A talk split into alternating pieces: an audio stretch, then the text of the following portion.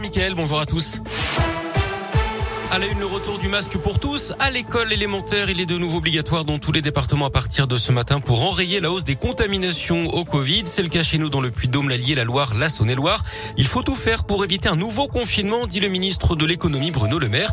Il n'en est pas encore question hein, actuellement car nous avons un taux de vaccination très élevé, a tenté de rassurer le porte-parole du gouvernement Gabriel Attal samedi soir. En Europe, certains pays serrent la vis hein, face à cette cinquième vague. L'Autriche notamment a décidé de confiner les non-vaccinés dès aujourd'hui c'est une première en Europe. De son côté, l'Allemagne se prépare à un retour massif au télétravail alors que le taux d'incidence a battu un nouveau record hier à 289 cas pour 100 000 habitants.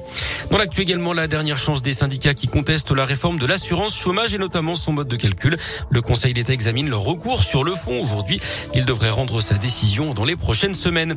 Et puis un procès très attendu qui s'ouvre aujourd'hui à Paris, celui des soupçons d'emploi fictif du couple Fillon. François Fillon, l'ancien Premier ministre, sa femme Pénélope et son ancien suppléant sont jugé en appel.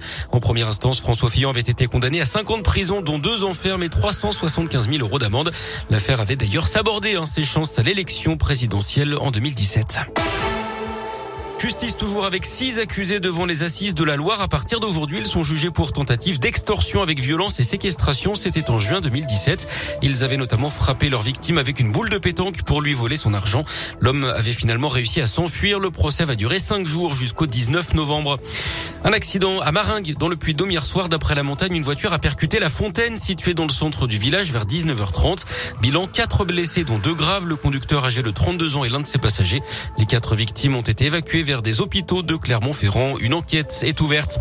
Deux appels à témoins dans la région après deux autres accidents de la route. Le premier dans la Loire sur la nationale 88 en direction de Lyon hier matin. Une femme de 27 ans a été sérieusement blessée après avoir perdu le contrôle de son véhicule à hauteur de Saint-Chamond.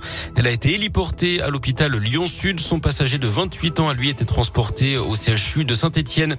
Et puis un autre appel à témoins dans l'Ain, cette fois-ci après une collision entre un bus et un scooter qui a fait un blessé grave à Bourg-en-Bresse. C'était samedi soir. La victime se trouvait dans un état préoccupant. On ouvre la page au sport de ce journal avec euh, du rugby la victoire du 15 de France au match test contre la Géorgie hier 41 à 15 avec deux essais inscrits par l'ailier clermontois Damien Penaud. En basket, le succès de l'Asvel dans le derby face à la Gielbourg hier soir 85 à 77.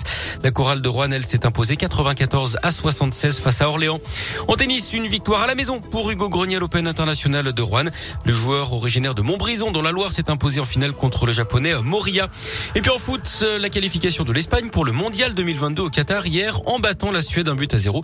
Le Portugal a laissé échapper son ticket à la dernière minute après sa défaite face à la Serbie 2-1. Les partenaires de Cristiano Ronaldo devront donc passer par les barrages au mois de mars.